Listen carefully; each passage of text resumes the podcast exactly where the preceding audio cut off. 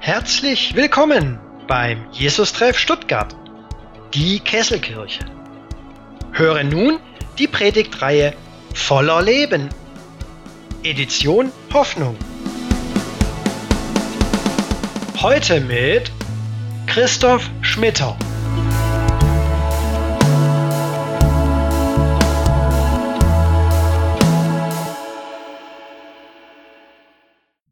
Letzte Woche Montag hatte ich frei. Das ist bei Pastoren öfter so, also nicht, dass sie frei haben, aber dass sie montags frei haben. Und ähm, ich will zum Baumarkt, macht man so, wenn man frei hat, einen Grill kaufen, vorher noch Auto waschen. Okay, denke ich, aber ich könnte, bevor ich ins Auto steige, noch kurz mir anschauen, welchen Predigtext ihr mir für heute Morgen sozusagen aufgetragen habt, dann äh, habe ich den schon mal im Hinterkopf. Das hilft manchmal, hat man schon mal Ideen, irgendwie so. Also, gucke ich nach, Kolosser 3, hm, hm, hm, schlag auf, les, les, les. Kolosser. Ich erinnere mich, habe ich auch schon mal eine Reihe zu entwickelt. Kolosser, in diesem Brief ist Jesus so ein Typ.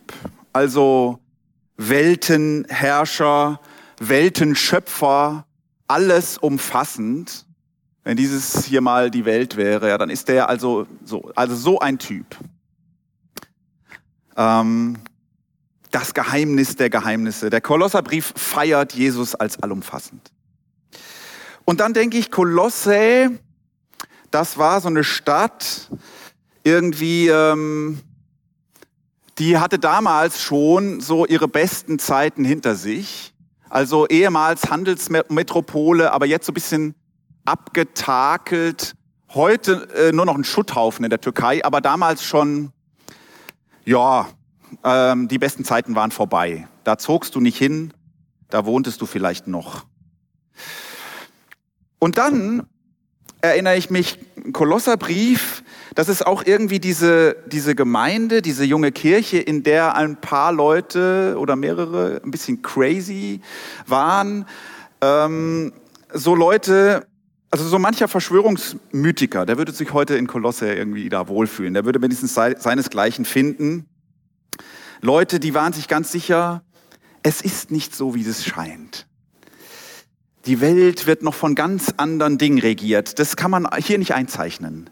Aber man muss es wissen.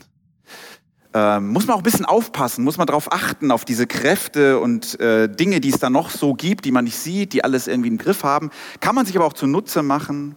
Also so Leute, die es irgendwie mögen, wenn sie so krasse Hintergrundinformationen kennen, die die meisten anderen nicht wissen. So, ich erinnere mich also an diesen Kolosserbrief, aber jetzt will ich eigentlich zum Baumarkt, also lese ich nochmal kurz. Und ein Satz fällt mir ins Auge. Bei Luther ist er auch fett, fett gedruckt und ehrlich gesagt, das ist dann der Satz, den ich mitnehme äh, in den Baumarkt. Und der geht so, ich schreibe mal nur das allererste Wort hin. Alles, alles, was ihr tut, alles, was ihr tut, das tut von Herzen, jetzt altes Lutherdeutsch, als dem Herrn und nicht den Menschen.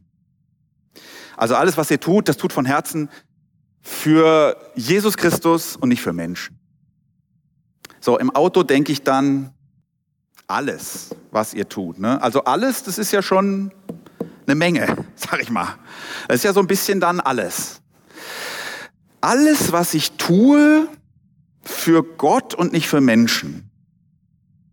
Habe ich doch kürzlich bei einem englischen Mönch gelesen, 16. Jahrhundert. Das fiel mir dann im Auto nur so ungefähr ein. Ich habe es dann nachher nachgeschlagen, wie das nochmal genau ging.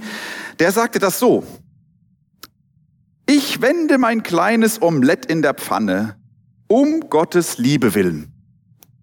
Wenn ich fertig bin und nichts zu tun habe, falle ich auf die Knie und lobe meinen Gott, der mir die Gnade gab, ein Omelett zu braten.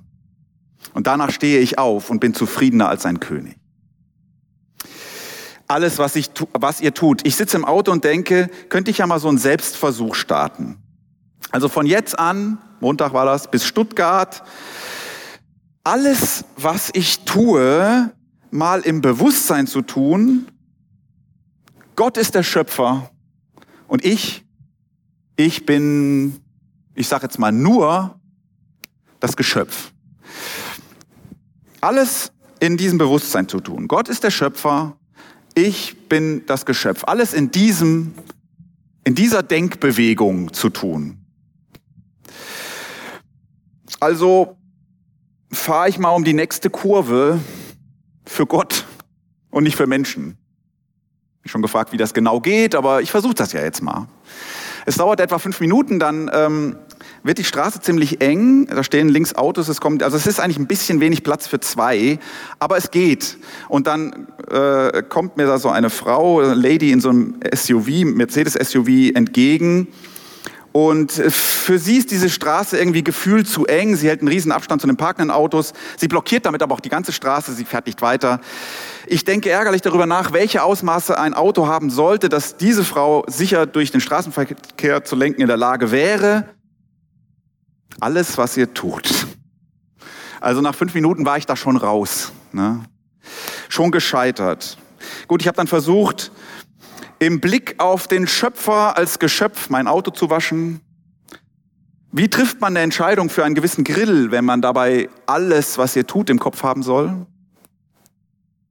Und dann habe ich gedacht, ähm, das war übrigens, ich habe das nicht selbst gewaschen, das ging da so durch die Autowaschanlage. Ja, als ich da drin saß, dachte ich, naja, was ist das überhaupt für ein komischer Satz? Tut es nicht für Menschen. Es gibt ja eine Menge Dinge, die sollte man unbedingt für Menschen tun. Vielleicht gar nicht so sehr für Gott. Also Duschen zum Beispiel ist Gott vielleicht eins der wenigen Geschöpfe, dem wirklich egal ist, ob ich das jetzt mache. Oder eine Predigt vorbereiten. Sollte man die, ich, ich glaube, es gibt Leute, die predigen vor allen Dingen zur Ehre Gottes und nicht für Menschen, aber so entsprechend überflüssig sind dann diese Predigten auch für Menschen, wenn sie gar nicht für sie sind. Also so ungefähr ging das los mit mir und diesem Text und diesem Selbstversuch. Ich habe das dann die Tage über immer wieder versucht und immer wieder vergessen. Meistens vergessen, ab und zu wieder dran erinnert. Jetzt ist dieser Abschnitt länger als dieser Satz. Und es geht in diesem Abschnitt eigentlich um ein ziemlich spezielles Thema, ein sehr spezielles Thema. Und im Licht diesen, dieses speziellen Themas wird dieser Satz sogar noch ein bisschen problematisch. Ich lese euch jetzt den ganzen Text vor. Kolosser 3, 22 und dann noch den ersten Vers vom vierten Kapitel dazu. Jetzt kommt ein ziemlicher Gedankensprung. Ihr müsst wach werden jetzt. Ihr Sklaven, seid gehorsam in allen Dingen euren irdischen Herren.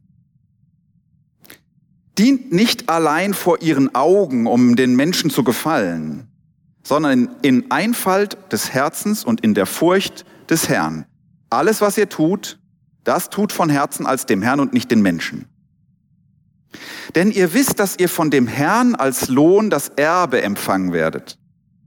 Dient dem Herrn Jesus Christus. Denn wer Unrecht tut, der wird empfangen, was er Unrecht getan hat, und es gilt kein Ansehen der Person. Ihr Herren, was recht und billig ist, das gewährt den Sklaven und bedenkt, dass auch ihr einen Herrn im Himmel habt. So, das ist der Abschnitt. Also es geht im heutigen Abschnitt um den Umgang von Sklaven mit ihren Besitzern. Und der fett gedruckte Luthervers, den sich manche Leute vielleicht sogar einrahmen und so, der steht in diesem Kontext. Der Satz, alles was ihr tut und so weiter, ist an Sklaven gerichtet, die unter Zwang tun, was sie tun. Und das ist problematisch, habe ich gedacht. Also Sklaverei, Menschenhandel ist heute wieder ein Thema, ne? Soll man den Millionen heutiger Sklaven und menschengehandelter Kinder sagen, alles was ihr tut, das tut, oder der, so wie der, der Text losgeht, seid gehorsam in allen Dingen euren irdischen Herrn? Soll man das denen sagen? Also ich predige heute über einen Text, den ich eigentlich so, wie er da steht, für ein bisschen für unvertretbar halte. Eigentlich würde ich Sklaven, nee, Sklaven, äh, sagen, Sklaven müssen nicht gehorchen, Sklaven muss man befreien. Oder ich würde sagen, Sklavenhalter, die muss man nicht auffordern, ein bisschen fair zu sein. Die muss man vor Gericht stellen. Also was machen wir jetzt damit? So. Das Neue Testament entsteht zu einer Zeit, als der Besitz von Menschen kaum aus dieser antiken Gesellschaft wegzudenken ist. Und die junge Kirche, zum Beispiel Paulus, will dieses System, diese Gesellschaft scheinbar nicht revolutionieren. Also der Glaube, der verändert Menschen in dieser antiken Gesellschaft, aber nicht unbedingt das System. Scheinbar nicht in erster Linie das System. Zum Glück haben Menschen dann später gedacht, doch, doch unbedingt, das System muss geändert werden. Aber hier noch nicht. Es gibt einen Brief von Paulus an einen Mann namens Philemon und wenn man über diesen Text bei Kolosser spricht, dann muss man eigentlich diesen Brief da im Hinterkopf so ein bisschen haben, ähm, weil da viel von, von dem Denken des Paulus über Sklaverei vorkommt. Man ist sich übrigens gar nicht so ganz hundertprozentig sicher, ob der Kolosserbrief von Paulus oder einem Paulus-Schüler ist. Aber das ist jetzt mal nur am Rande. Aber was die junge Kirche über Sklaverei dachte, das, das sieht man natürlich stark bei Paulus. Also, Paulus schreibt Philemon einen Brief. Und dieser Philemon ist ein Mann, dem ein Sklave davon gelaufen ist. Und dieser Sklave ist jetzt bei Paulus Christ geworden. Und jetzt macht er deutlich, dieser Brief, wie Paulus ungefähr über dieses Thema denkt. Er schickt den Sklaven nämlich zurück zu seinem Herrn. Er sagt ihm nicht, ja, du bist jetzt frei, sondern er schickt ihn zurück, bittet diesen Herrn, diesen Philemon aber, nimm ihn auf wie ein Bruder. Ich zeichne den jetzt mal, der, diesen Philemon, der sah genau so aus.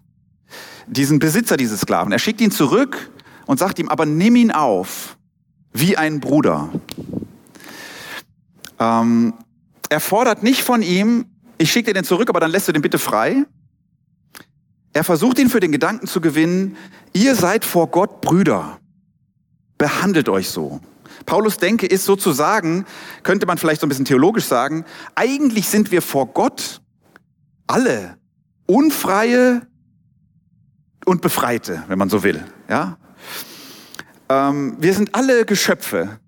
Man könnte sagen, ähm, dass wir Geschöpfe sind und Gott Schöpfer ist, das macht uns klein und groß gleichzeitig. Aber auf dieser Stufe stehen wir alle. Vor Gott ist kein Mensch Besitz eines anderen, sondern wir gehören alle Gott. Geht so miteinander um. Was auch immer das in der Praxis bedeuten mag. Man gewinnt so ein bisschen den Eindruck, dass Paulus ungefähr so denkt, er vertraut auf die Veränderung des Herzens, könnte man sagen. Und vielleicht, wenn sich beide Herzen hier oben an Gott binden, dann mag das auch die Struktur verändern. Also die Veränderung des Herzens mag vielleicht, aber erfordert das nicht, die Struktur, die soziale Ungerechtigkeit verändern. Das war der Philemon-Brief. Im Kolosserbrief ist es ähnlich, aber ein bisschen anders. Der Text vertraut auch auf die Veränderung der Herzen, aber dieser Veränderung der Herzen wird praktisch zugetraut, dass der ungerecht Behandelte seine Situation aushalten kann.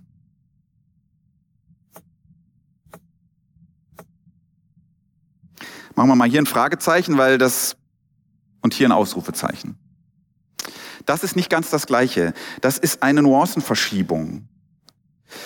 In beiden Fällen ist sozusagen so die innere Freiheit, die mir mein Glaube an Christus gibt, irgendwie im Fokus. Beim Philemon-Brief hat man das Gefühl, diese innere Freiheit, die kratzt auch an der äußeren Ungerechtigkeit. Das liegt so in der Luft, Philemon. Wie willst du jetzt mit deinem Sklaven umgehen? Der sagt so, dir ist ein Sklave weglaufen, ich schicke den Bruder zurück. Im Kolosserbrief ist es eher so, dass die innere Freiheit den Menschen stärkt, auszuhalten, was er nicht ändern kann. Lasst uns das hier nochmal kurz am, an dem Text nachvollziehen und dann überlegen wir in dem letzten Schritt, was machen wir denn jetzt damit? Also, er sagt, ihr Sklaven, er sagt Paulus oder ein Paulus-Schüler dass man sich, die, die Mehrheit der Forschung heute denkt, es wird ein Paulus-Schüler gewesen sein. Ist aber nicht so ganz wichtig. Ihr Sklaven seid gehorsam in allen Dingen euren irdischen Herrn. Wenn ich diesen irdischen Herrn im Kolosserbrief ein, ein, einzeichne, dann ist der eher so ein bisschen hier, so ein bisschen drüber. Seid dem gehorsam. In allen Dingen. Dient nicht allein vor ihren Augen, um den Menschen zu gefallen, sondern in Einfalt eures Herzens und in der Furcht des Herrn. Also der unfreie Mensch wird durch seinen Glauben zu so einer inneren Freiheit irgendwie geführt. Und der soll jetzt seine Arbeit aus neuen Motiven tun. Ähm, nicht um dem Besitzer zu gefallen, sondern eigentlich dem Besitzer dienen, um eigentlich Gott zu dienen. Man könnte sagen, das hier ist so ein bisschen diese Bewegung, die der, dieser Brief da so beschreibt. Er soll das ohne Hintergedanken machen, Einfalt des Herzens, ne? mit aufrichtigem Herz könnte man sagen.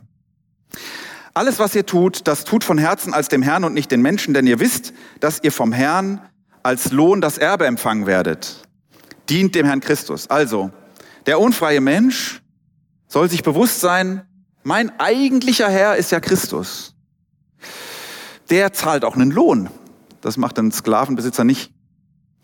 Bei dem bist du Erbe, was ein Sklave sonst nie ist. Also, du bist wer? Sklave in Kolosser, in Kolosse. Du bist ein Geschöpf. Du bist ein Kind. Du bist klein, ja, aber, aber bei Gott auch groß. Schöne Sache. Nur wird das im Kolosserbrief, wenn man es kritisch betrachten will, auch zur Aufforderung, das System nicht zu hinterfragen. Ja, das System, in dem du keinen Lohn kriegst, in dem du kein Erbe bist, auszuhalten. Lebe für Gott, indem du einem Menschen gehorsam bist. Weil du ja innerlich frei bist. So, ich hoffe, ihr habt jetzt die Zwiespältigkeit dieses Textes so ein bisschen erfasst und die Nuance, die unterschiedlich ist zu dem Philemonbrief.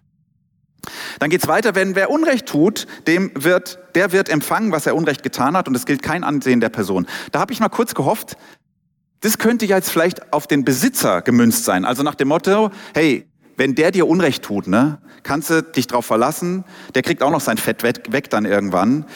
Ähm, so. Ich habe nur leider überhaupt keinen Ausleger gefunden, der das so sieht. Die sind alle der Meinung, nee, nee, das ist immer noch Ansprache an den Sklaven. Und dann wird dieser Satz natürlich fast noch zu einer Drohung. Ne? Mit dem kam ich nicht klar mit diesem Satz, sag ich mal so. Erst im letzten Satz dann wird der Besitzer angesprochen. Ihr Herren was recht und billig ist, das gewährt den Sklaven und bedenkt, dass auch ihr einen Herrn im Himmel habt. Ja, der christliche Sklavenbesitzer sozusagen, der muss jetzt nicht seine Sklaven freilassen offensichtlich, weil er Christ geworden ist, aber er soll sie fair behandeln, nicht ausbeuterisch. Wie gesagt, ihr habt da auch noch einen, der auf euch irgendwie runterschaut von oben. So, ich hoffe, ihr merkt ein bisschen den Charakter dieses Textes. Der ist nicht umstürzlerisch, da wird die soziale Ungleichheit nur gezähmt, aber nicht, ja, abgeschafft sowieso schon nicht, auch nicht verurteilt irgendwo. Gut daran ist, ein unfreier Mensch bekommt möglicherweise die Kraft, durch Christus das auszuhalten. Schlecht daran ist, ein unfreier Mensch bekommt die Kraft, das auszuhalten und nicht dagegen zu kämpfen. Das Gute aushalten und nicht dran kaputt gehen, aber das Schlechte aushalten und vielleicht nicht dagegen zu kämpfen. So, was machen wir jetzt damit? Also, ich habe mir den Text ja nicht ausgesucht. Ne? Ähm, ich habe von diesem Selbstversuch hier erzählt vorhin. Äh, alles, was ihr tut. Jeden Augenblick als Geschöpf leben, im Bewusstsein, dass ich geschaffen bin. Was mich klein macht und groß gleichzeitig, auf eine gesunde Weise. Den Text ernst nehmen, habe ich gedacht, bedeutet, glaube ich, diese Zwiespältigkeit auch auszuhalten. Denn das Leben ist ja auch so zwiespältig. Du kannst dich das mal fragen jetzt für deine Situation. Gibt es unfaire Systeme, in denen ich drinstecke?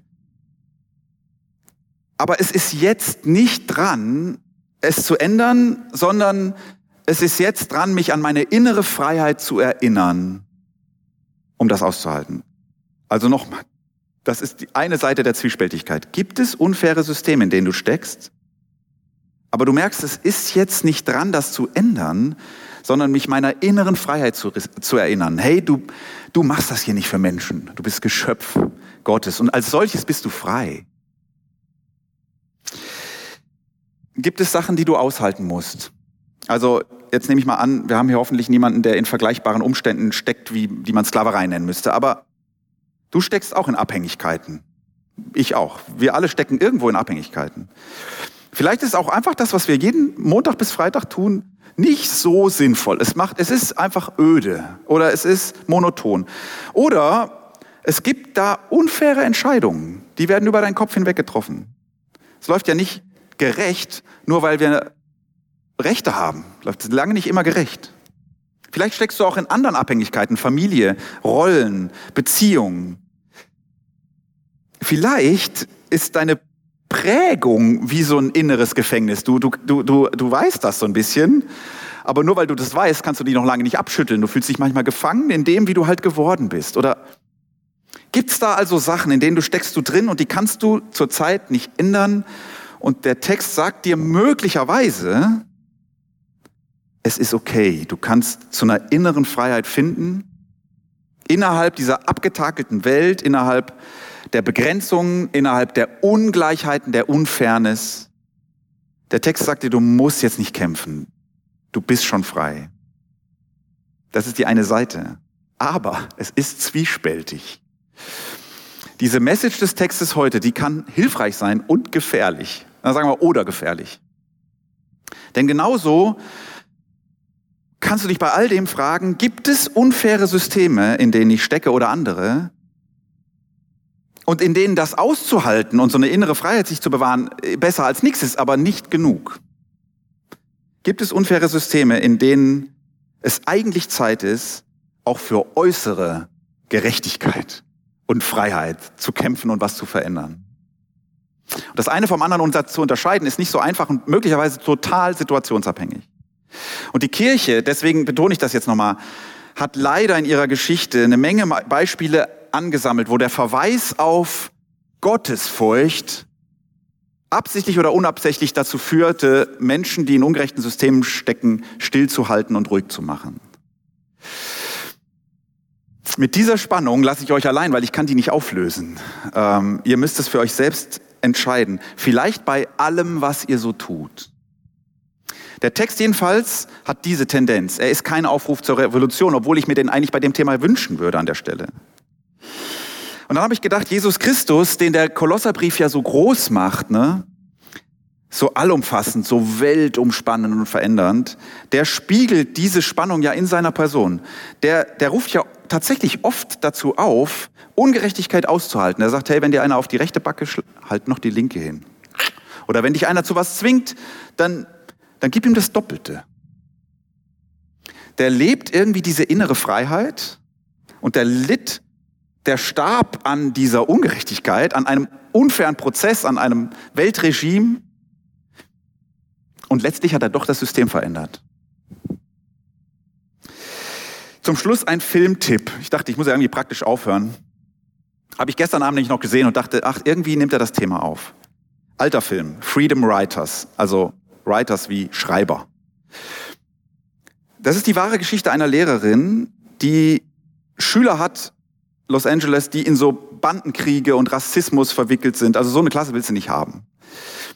Und die diese Schüler aus ihrer inneren und äußeren Gefangenschaft rausholt, indem sie an sie glaubt.